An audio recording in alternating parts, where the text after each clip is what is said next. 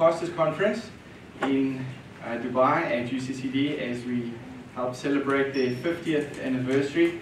And it was, a, it was a blessed time. Thank you for your prayers for us. We came back very excited and encouraged in the Lord. And thankful also for the ministry of UCCD as um, they do celebrate their 50th anniversary. It was exciting to see as they brought back all of their interns that they have trained over the years and they prayed for them and they, they just spoiled them. It was wonderful to see how these interns that were trained by UCCD are now ministering and planting churches in different parts of the world. It was very, very encouraging. And um, again, as we, as a church, get our minds on missions, we are encouraged in the same direction and looking forward to how the Lord would use us as a local church to carry the gospel to the uttermost parts of the world. And that's really what Acts is teaching us. We are in the book of Acts. We've been going through the book of Acts over the last few months, verse by verse, and we are in Acts chapter 14 this week. If you have your Bibles, I'd encourage you to, to turn in. Uh, we've seen so far Paul and Barnabas have been sent by their local church, the church at Antioch, to carry the gospel to the uttermost parts of the earth. And these two missionaries we've seen have boldly proclaimed the gospel, and the Spirit of God has worked through them, confirming their ministry. And our text today shows the faithfulness of Paul and Barnabas. Again, they are encountered with some challenges and some difficulties, and they are being faithful as they go through these, these challenges as they complete their first missionary journey. And of course, their experiences are recorded for us, um, not just for our entertainment, but for our edification. They are recorded for us so we can follow their example. So we will be reading Acts chapter 14 this morning from verse 8 to 28. The title of my message is The Shipwreck of Human Approval. The Shipwreck of Human Approval. So please read with me in verse 8. Now at Lystra, there, were, there was a man sitting who could not use his feet. He was crippled from birth and had never walked.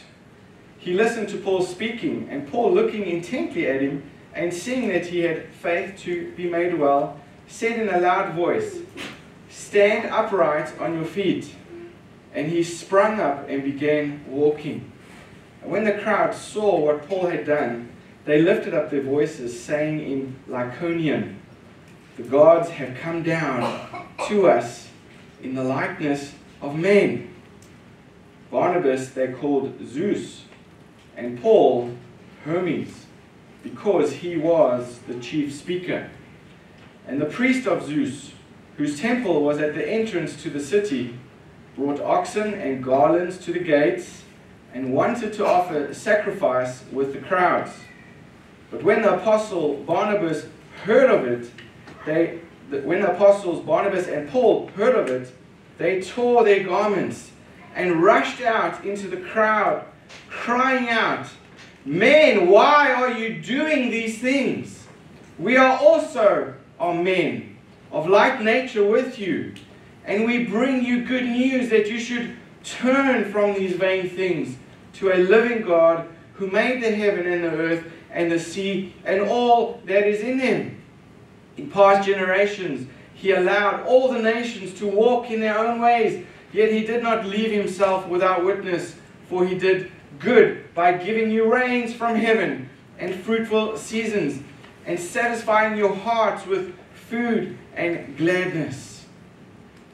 Even with these words, they scarcely restrained the people from offering sacrifice to them.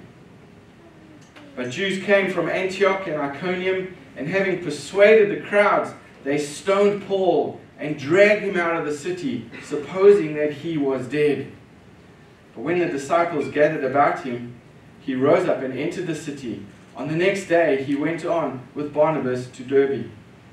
When they had reached the gospel to that city, when they had preached the gospel to that city, and had made many disciples, they returned to Lystra and to Iconium and to Antioch, strengthening the souls of the disciples encouraging them to continue in the faith, and saying that through many tribulations we must enter the kingdom of God. And when they had appointed elders for them in every church, with prayer and fasting, they committed them to the Lord in whom they had believed. Then they passed through Pisidia and came to Pamphylia. And when they had spoken the word in Perga, they went down to Attalia.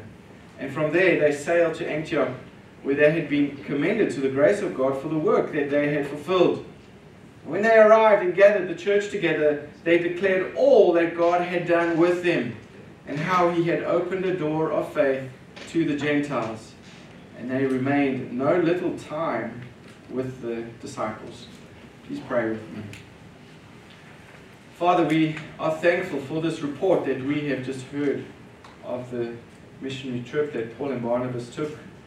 Lord, we are thankful for the church that had supported them in this mission. We're thankful for this church here in Antioch who had, a, had, had their vision, had their focus right in fulfilling the Great Commission. And Lord, as we hear from this report this morning, as we see the details that have been recorded for us, we ask that you would help us, Lord, to be the doers of your word. We pray, Father, that your Spirit would teach us. We pray, Lord, that He would open our eyes to the truths that are here, that we would not, we would not leave here not hearing from you today. So I pray for your help as well as the word is preached. May none of your words fall to the ground. We ask in Jesus' name. Amen. I remember some advice that I received from a more mature pastor once, once that I had never ever forgotten.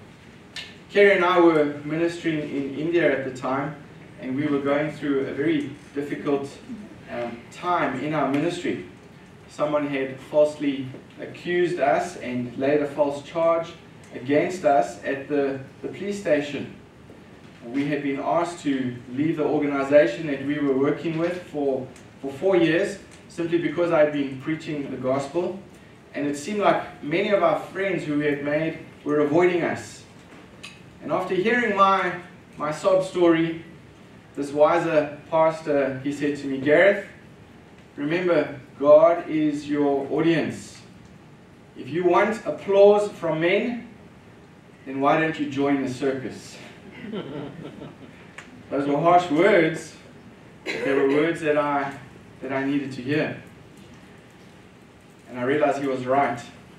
As long as I was being faithful with making disciples of my Savior Jesus, and I was right in his eyes, it shouldn't matter to me what other people thought and what other people were doing. What should matter to me the most is what God thought of me. And the Apostle Paul, we see here doing exactly this in our text. He's a great example that we can learn from. The Apostle Paul lived differently. It seems he had been freed, he had been liberated from the need to be liked by people or to be respected by people. We see here he moved from, from town to town, he moved in and out of crowds, really anchored in the safety and the satisfaction of knowing Jesus. Many adored the Apostle Paul. Many loved him even to the point of worshipping him, as we see in our text here this morning. And of course, there were others that hated him, as we see in our text as well this morning. Many even tried to murder the Apostle Paul. But he lived and he served the Lord above the ratings and the approval of men. He worked for someone else's fame. Whatever that fame might cost him personally in, in popular opinion, he was willing to serve the Lord alone. And he really is an example for us of someone who abandoned the shipwreck of human approval for the sake of the gospel. And this morning we're going to see why human approval is really a shipwreck that we shouldn't be living upon. My first point this morning is from verse 8 to verse 18, and the title, well, the first the point is Zeus, Hermes, and human approval.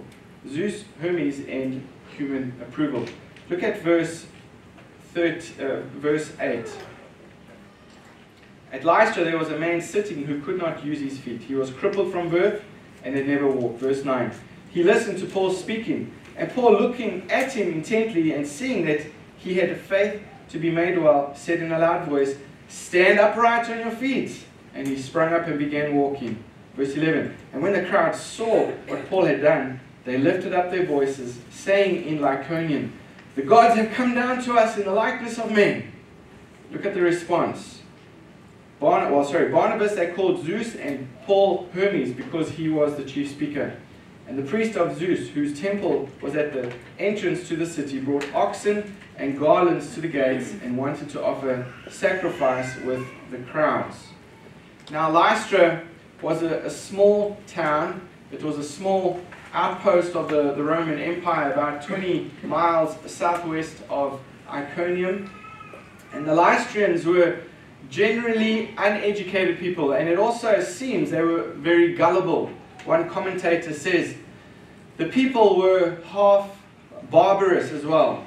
And he adds that Romans ruled the land, the Greeks controlled the commerce, and the Jews had little influence. So it was very different from the city that they had just come from, from Iconium. And since there was no synagogue here in this city, Paul probably preached the gospel in an open uh, marketplace. And we see here during one of his messages here at this marketplace, he notices in the corner of his eye a lame man on the side of the road. And verse 9 tells us that this man was listening to Paul. This man was listening to what Paul was preaching. We saw in our text last week in Acts chapter 13, in verse 44, while Paul and Barnabas were still in Pisidia Antioch, that almost the whole city had gathered together to hear the word of the Lord. They gathered to hear the word of the Lord. Again, we see a wonderful response to the gospel from a lame man sitting on the side of the street. By hearing with faith, that results in obedience. This lame man who had been hearing the gospel preached by Paul, we see was then healed by Paul. And Paul loudly commanded this man who was lame from birth to stand upright. And when he leaped to his feet and began to walk, the crowd was amazed. The crowd was amazed at the power of God. Well, verse 11 tells us when the crowds saw what Paul had done, they lifted up their voices in Lycaonian. The gods have come down to us in the likeness of men. And Barnabas they called Zeus, and Paul, because he was shorter probably, and because he was the speaker, they called Hermes. And they're speaking in their native language uh, here, Lycaonian. And of course, Paul and Barnabas, they never understood that. But they were speaking excitedly to each other. These are gods. These are gods. These are gods that have come down to us. Well, there's a little bit of history around that to give you some context, okay? One commentator tells us that they were basing their identification on a legend, on a legend that the Roman poet Ovid had, had written. So according to this, to this to the story, Zeus and Hermes had once visited a valley near Lystra in the same area. And they went from door to door, Zeus and Hermes, but no one was opening up their doors and inviting them in. And finally, they came to a cottage where a poor couple took them in and, and fed them, and they gave them a bed for the night, not knowing that they were Zeus and Hermes. Now, these are Greek, supposedly Greek gods, okay? And because of their kind hospitality, these two Greek gods turned this poor couple's cottage into a golden roofed temple. And the people of um, Lystra, the ones who didn't open their doors to these, to these um, Greek gods, were destroyed. That's, that's the, the myth, that's the legend. And of course, the people of Lystra, they knew this myth, they knew this story very well. And they didn't want to make the same mistake. So they run to the local temple of Zeus and they tell the priests there what Paul had just done. And we see what happens. They quickly run down bringing garlands, garlands with, with flowers that they, that they honor people, put over their necks. And they bring an, an ox to sacrifice to these two visitors who they thought were these Greek gods. But I want you to notice how Paul and Barnabas respond to these acts of worship. Did they enjoy the attention? They could have. Did they delight in the over the top affirmation and support? They could have. Did they change their handles to at Zeus and at Hermes and retweet a few lines of the, the people's praise? They could have if they had internet those days. But what did they do? They ran away from these raving fans as fast as possible. Look at verse 15. Men, why are you doing these things? We also are men of like nature with you, and we bring you good news that you should turn from these vain things to a living God who made the heaven and the earth and the sea, and it is all in them. The apostles were horrified. That is their response. The apostles were horrified at this, at this celebrity worship. Verse 14 says, They tore their robes as they ran into the midst of the crowd. With great difficulty, they, they, they restrained them. They couldn't. With all the words, they couldn't restrain this hero worship. Notice verse 15. Paul says, he calls them, these idolaters, he calls them to repent and to do what? To turn to the living God. Paul is calling the worship of Zeus and Hermes vain. He's calling it empty. He's calling it worthless. Now you can imagine as he is pointing out the sin of idolatry to the, to the very gods that are probably um, being, being made and, and erected on the, on the sides of the hills, pointing to these statues, calling them vain, calling them worthless, calling them empty. I'm sure this was not popular with the crowds. I've had people say to me that I was Zeus. No, I haven't had that happen ever. Um, but I've had people come to me and say to me, Pastor Gareth, you know, you mustn't be preaching so much about sin and repentance. Why don't you rather focus on, on God's love? rather focus on, on God's love. That way you won't offend people and um, more people will join our church. Don't confront people's sin. But notice here what Paul is doing. He points out the vanity of their sin in worshipping idols. He doesn't beat around any bush. He doesn't say, well, let's just make friends with them first and then we can share the gospel with them. Let's do friendship evangelism. Paul is pointing out the vanity of their sin. And then he says, repent. And then he says, repent, turn from it. As Paul preaches the gospel here, he is calling them to turn from their idolatry and turn towards the true and living God.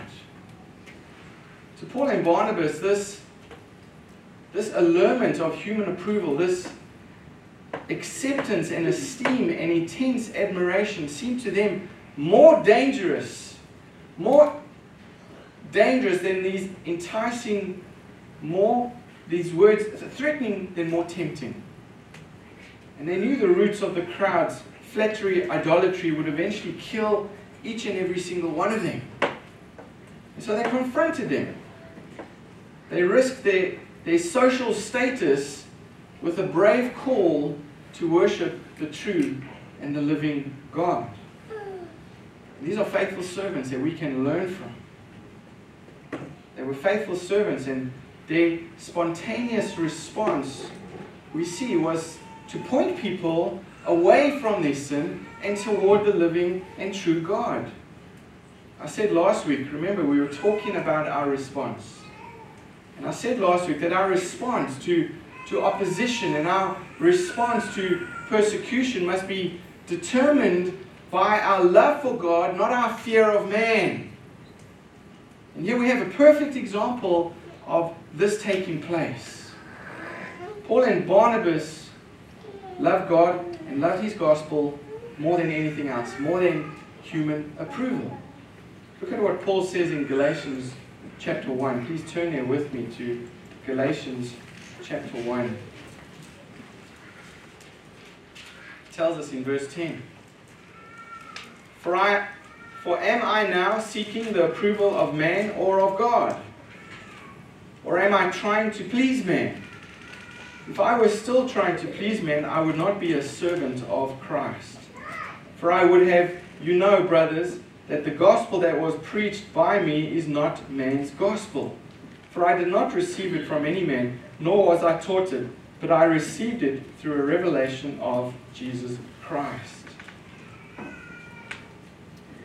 You know, most people spend their lives trying to please others. We don't see that happening here with the Apostle Paul at all. If you, and if you need to be convinced of that, just go look at Facebook. Go look at Instagram. But Paul challenges us to take the, the road less traveled. He challenges us to avoid this shipwreck of human approval. And he challenges us to live our lives to please God. And I think that's a pretty important matter that we need to settle in our, in our lives. That's a question we need to ask ourselves. Are we living to please others? Or are we living to please God? The story continues. Looking verse 19 to verse 22, we see from worship to weapons. From worship to weapons. The very next verse in Acts chapter 14, verse 19, in, in the story it reads, But Jesus, sorry, but Jews ended up stoning Paul and dragged him out of the city, supposing that he was dead. They stone Paul and drag him out of the city, supposing that he was dead. Having narrowly escaped being worshipped by the crowds, Paul immediately faces a new crowd, a new mob that has a very different, even violent attitude towards him. They don't like what he is preaching. They are offended by his message. One group tries to worship him, and another group tries to murder him. One moment he's exalted as a god, and the next he's brutally beaten and he's gasping for life. One moment he's the, he's the celebrity pastor, and the next minute he's the notorious villain that's being executed on the streets. He wasn't snubbed at the office, or he wasn't unfollowed on, on somebody's social media, or he wasn't ignored by friends and family. The Bible tells us he was beaten with rocks, and then he was left for dead. All for simply giving the good news of Jesus Christ. How did Paul respond to this attempt on his life? How did Paul respond to the most severe criticism and opposition and persecution from man? How did he respond? Did he give up? Look at verse 20. It tells us he didn't. It tells us he went to another city. He just went to another city to say more about Jesus. But when the disciples gathered about him, he rose up, he entered that city, and then on the next day, he went on with Barnabas to Derbe. I think what is even more amazing that after they had finished in Derbe, they continue back, they go back to Lystra. They go back. Now remember what has just happened in Lystra. This is the city where he was stoned. This very, these very stones from the city still are laid covered in the blood of the Apostle Paul. Look at verse 21. When they had preached the gospel to that city and had made many disciples, this is in Derbe, they returned to Lystra and to Iconium and to Antioch. This is the city that wanted him dead why did they go back to the city? What were they doing there? Well, it tells us they went back to those believers who had responded to the gospel. They went back to encourage them in their faith. Look at verse 22. They were strengthening the souls of the disciples, encouraging them to continue in their faith, and saying that through many tribulations we must enter the kingdom of God. William Barclay, a commentator, he, he adds, he says, Paul never did a braver thing than to go straight back to the city which had tried to murder him. It is quite clear that a deed like that would have been more would have had more effect than a hundred sermons. Men were bound to ask themselves, whence came the courage that enabled a man to act in such a way? Where did he get this courage to act in such a way? That's a good question, isn't it? We talked a little bit about that last week. I hope you can answer that question. I think the message we see very clearly from the Lord is that our response to opposition and persecution must be determined by our love for God, not our fear of man. And the reason Paul had courage is because he was not a slave to human approval. He didn't care what people thought of him. He cared what God thought of him. Paul accepted their criticism. He wasn't controlled by their criticism. Paul accepted their rejection. He wasn't a slave to their approval. He even embraced their hostility because he did not live for what other people thought of him. But he lived for what he thought of Jesus. See his confidence in the gospel here, folks. See his confidence in God. Paul did not make decisions so that more people would like him but so that more people would follow Jesus, so that more people would love Jesus. And these two scenes that we have in one city, they really illustrate for us this shipwreck of human approval. Whether the world applauds us or whether the world attacks us, if they do not worship Jesus, they are going to die in their sins. They are going to die without any hope. And their approval or even their rejection really has no bearing on our eternity. Their rejection and their approval of us certainly will not even save them. The question we have to ask is will we surrender our need to be loved in order, in order to truly love the lost? Think about that for a moment. Why don't we share the gospel more with people? Are we controlled by our love for people? Are we controlled by our love for the gospel? Are we controlled by our love for Jesus? Are we too afraid to speak the gospel to people because we might offend them and they might not like us and therefore we keep our mouths shut?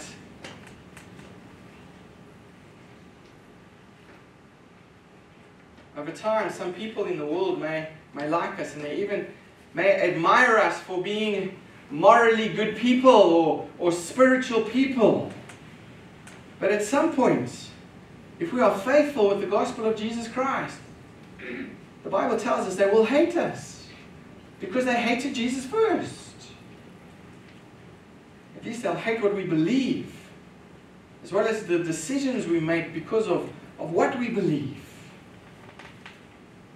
Jesus promises in Mark 13, You will be hated by all for my name's sake, but the one who endures to the end will be saved.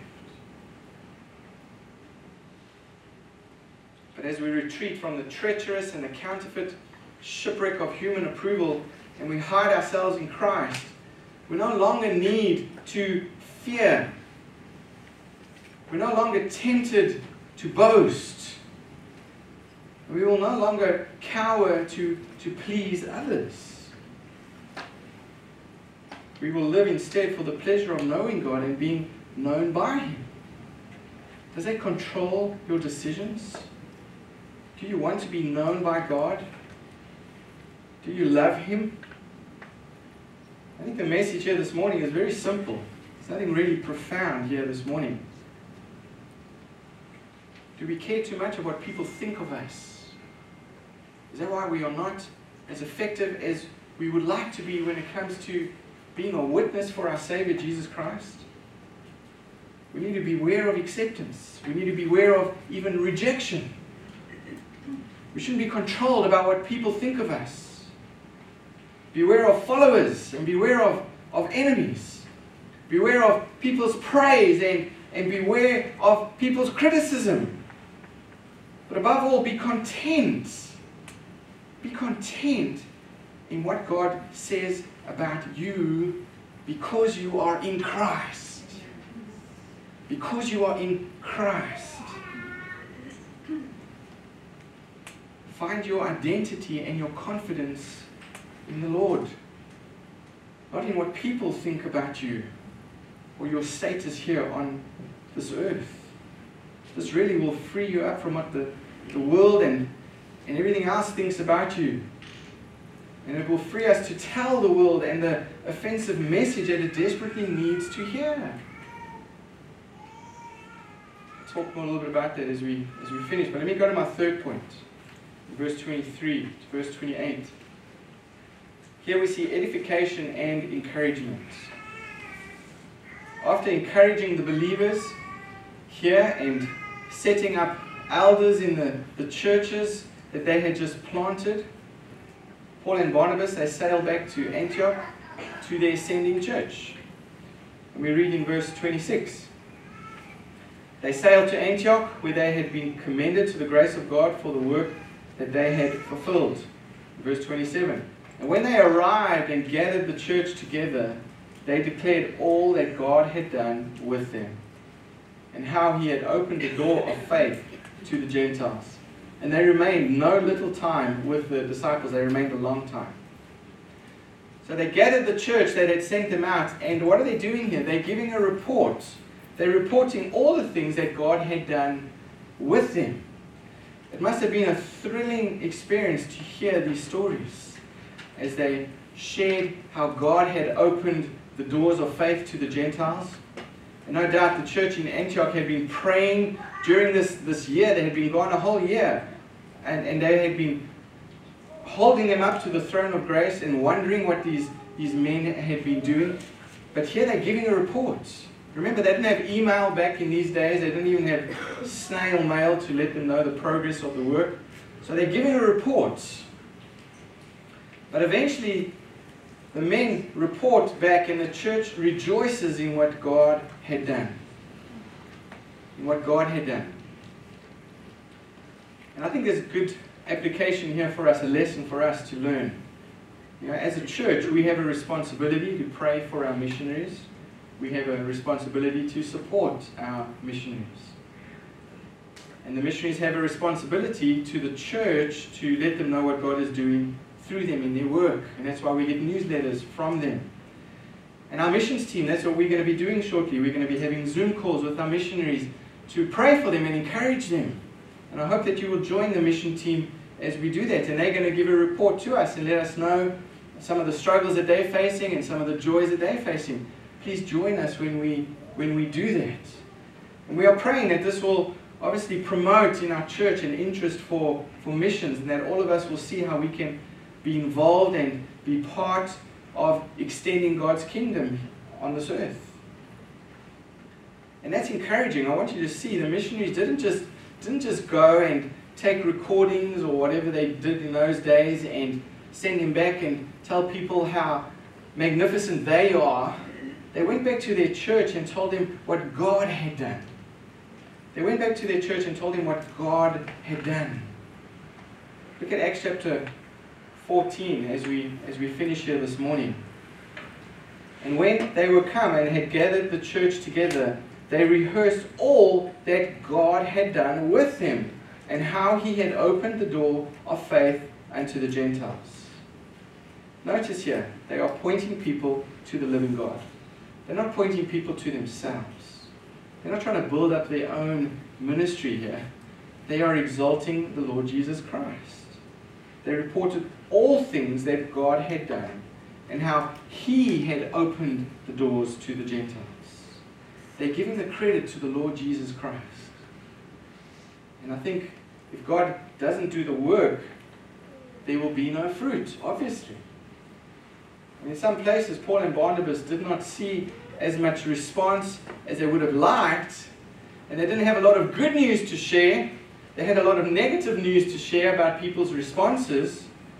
But whatever the responses, they were depending on the Lord. They were depending on the Lord. And we see when the Lord works mightily, they give Him the glory. It was only by His grace that they were able to have gone out, and it was by His grace that they had accomplished anything. You know, we are praying and we're looking forward to the day that we can lay our hands on Pedro and Victorina and, and send them to Angola.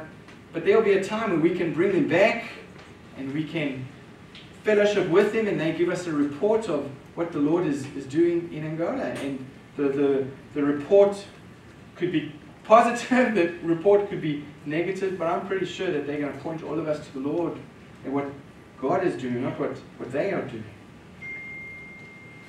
But you know, it's so easy, isn't it, to be distracted in our mission. And I think this is where it all ties together. It's so easy to be distracted in our mission. It's so easy to crave the approval of man rather than the approval of God. Know, by nature, we think more about what people think of us than about what they think about Jesus. If you've ever caught yourself wondering how many likes your picture received on social media, or you felt a, a, jolt of excitement at a notification dot in the corner of one of your apps, you know exactly what I'm talking about. I think our longing for approval is, is really grounded in God's original design.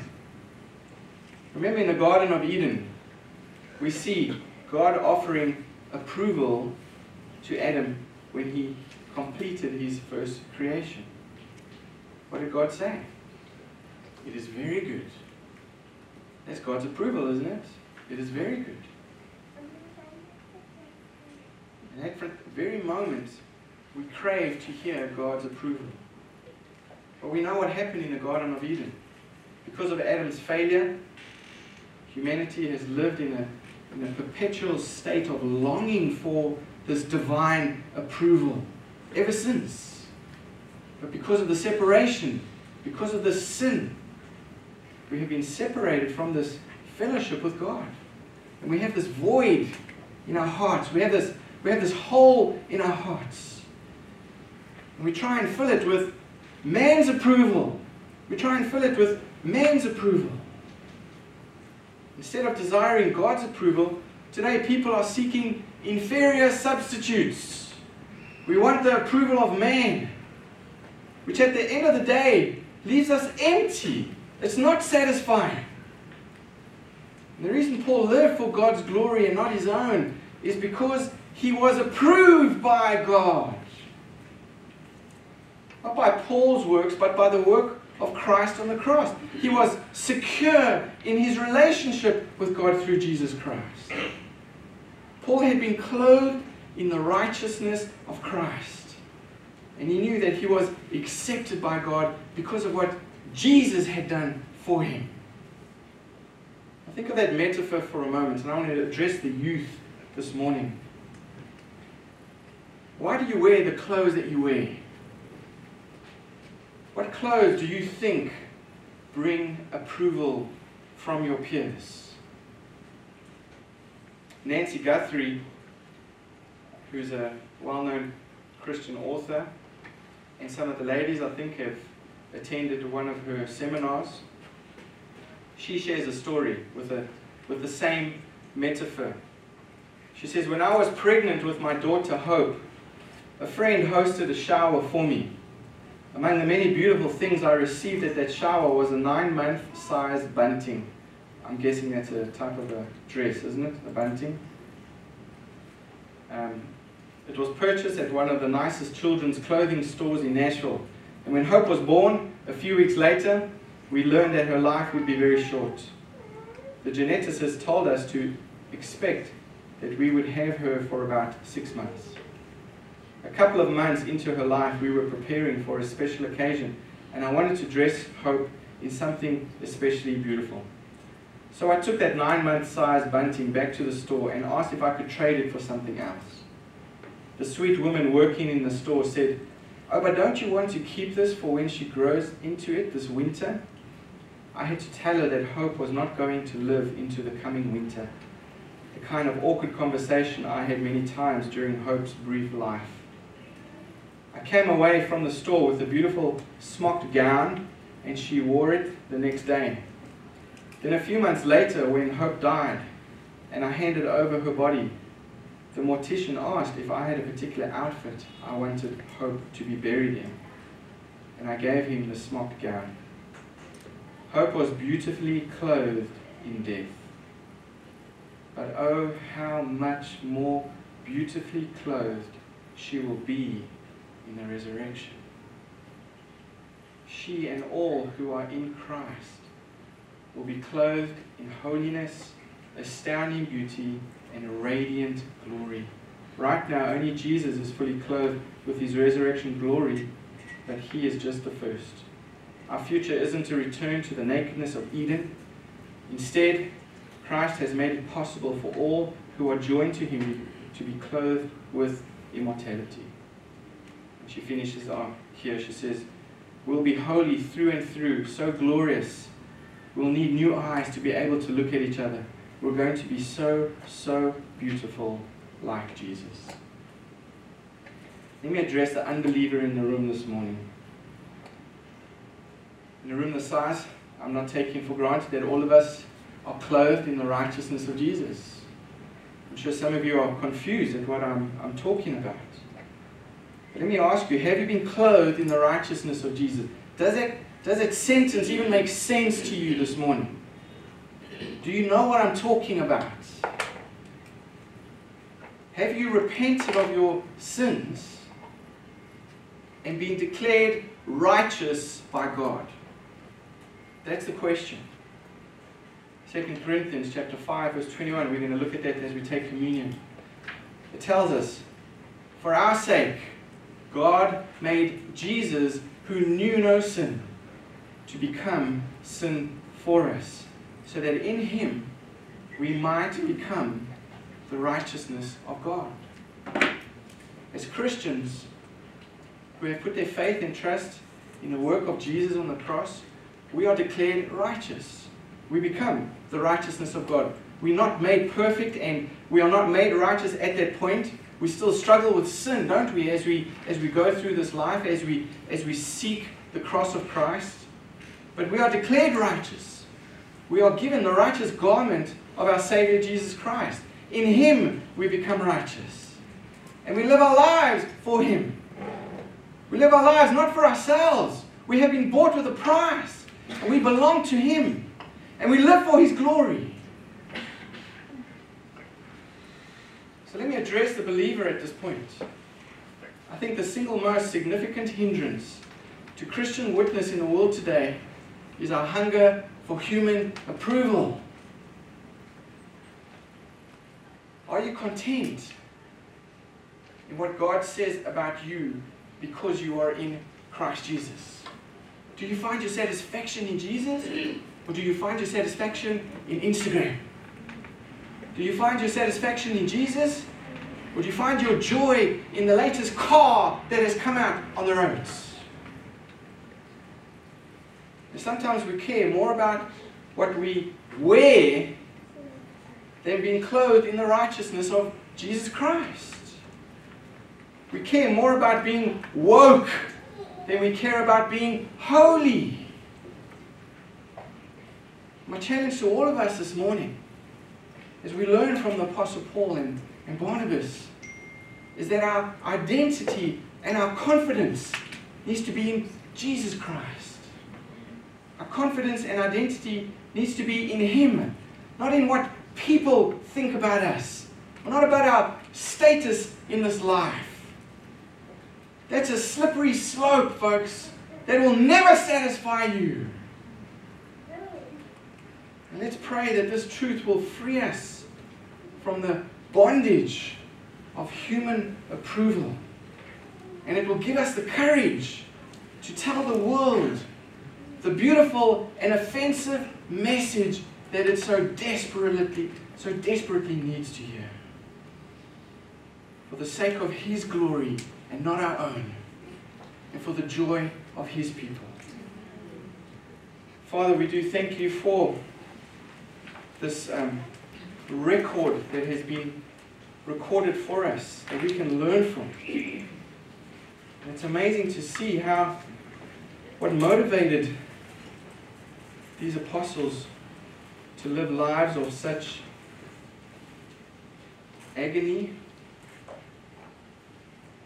suffering. But I have no doubt that there was joy at the end of their lives. I have no doubt that they could say that they had run the race faithfully at the end of their lives. I have no doubt that they were satisfied and knew that they did not waste their lives. And Father, that is my prayer this morning that we would not waste our lives on, on caring what people think about us, that we would not pursue human approval but Lord, above everything else, that we would care what you think of us and how we live and how we respond in difficult times and how we are faithful with the gospel message that has saved us from our sins. Father, may we want to hear you at the end of our lives say to us, Well done, my good and faithful servant. May that drive us, Lord, to live for your glory. We ask in Jesus' name. Amen.